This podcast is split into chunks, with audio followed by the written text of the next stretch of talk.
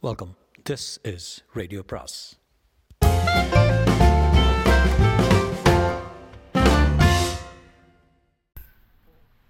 பொன்னியின் செல்வன் அத்தியாயம் அறுபது அமுதனின் கவலை.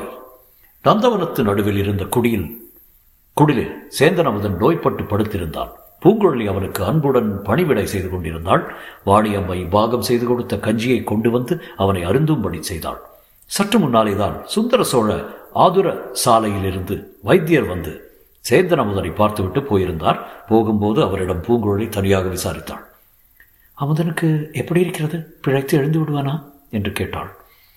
முன்னமே ஒரு தடவை காய்ச்சல் வந்து பலவீனமாயிருந்தான். அத்துடன் நீண்ட பிரயாணம் போய் திரும்பி குதிரை மேலிருந்தும் கீழே விழுந்திருக்கிறான். அதனால் எல்லாம் பாதகமில்லை.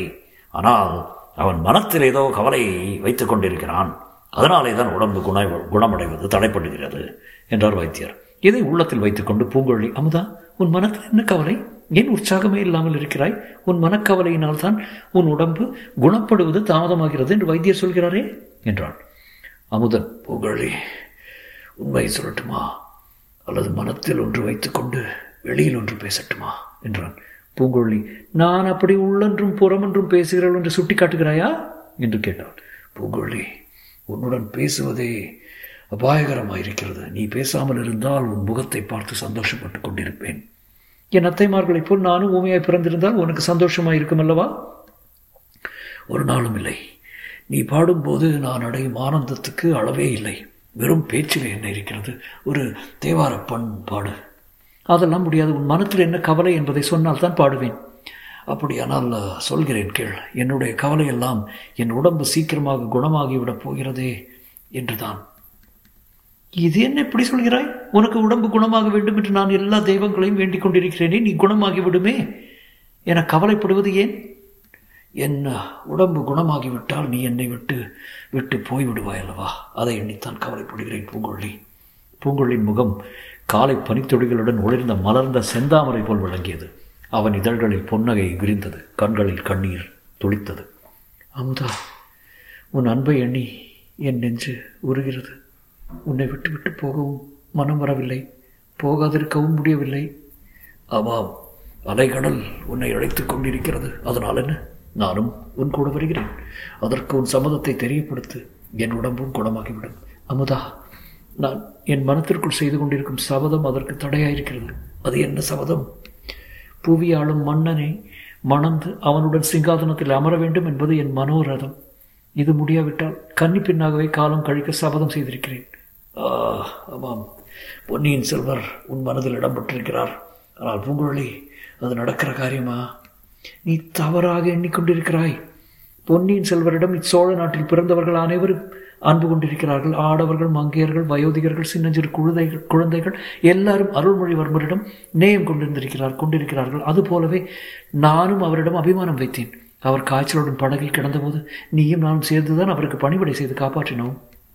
அப்படியானால் அவரிடம் அவரிடம் வேறுவித எண்ணம் உனக்கு நிச்சயமாக இல்லையே.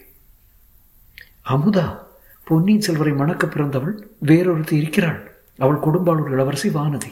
நான் அவளிடம் இது விளையாட்டாக பேசப் போக அந்த பெண் நான் சிங்காதனம் ஏறவில்லை ஏறுவதில்லை என்று சபதம் செய்தாள்.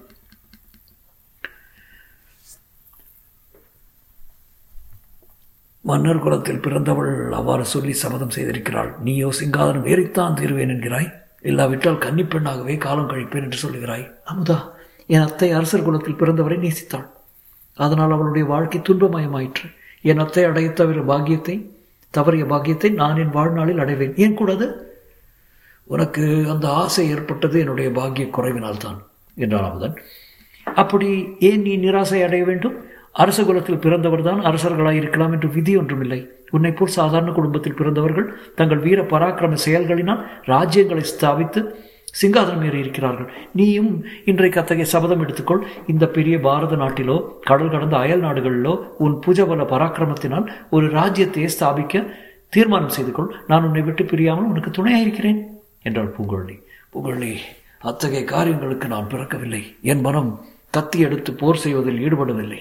ஒரு சிறு பிராணியை இம்சிக்கவும் நான் விரும்பவில்லை. மணிமகுடமும் சிங்காதனமும் என் உள்ளத்தை கவரவில்லை. சிவபெருமானையும் சிவனடியார்களையும் ஏத்தி பரவி பாடிக்கொண்டு காலம் கழிக்க விரும்புகிறேன். ஆகையால் உனக்கும் எனக்கும் பொருத்தமில்லைதான் உன்னை நான் மணக்க விரும்புவது முடவன் கொம்புத்தேனுக்கு ஆசைப்படுவது போலத்தான். பூங்குழலி உன்னை இங்கே தாமதிக்க சொல்வதில் பயனில்லை. நீ போய்விடு. உன் உடம்பு குணமாவதற்காக காத்திராதே. என் உடம்பு குணமாவதற்காக காத்திராதே என்றான் சேந்தரமுதன் அச்சமயம் அக்குடலின் வாசலில் காலடி சத்தம் கேட்கவே இருவரும் பேச்சை நிறுத்தினார்கள். தொடரும்.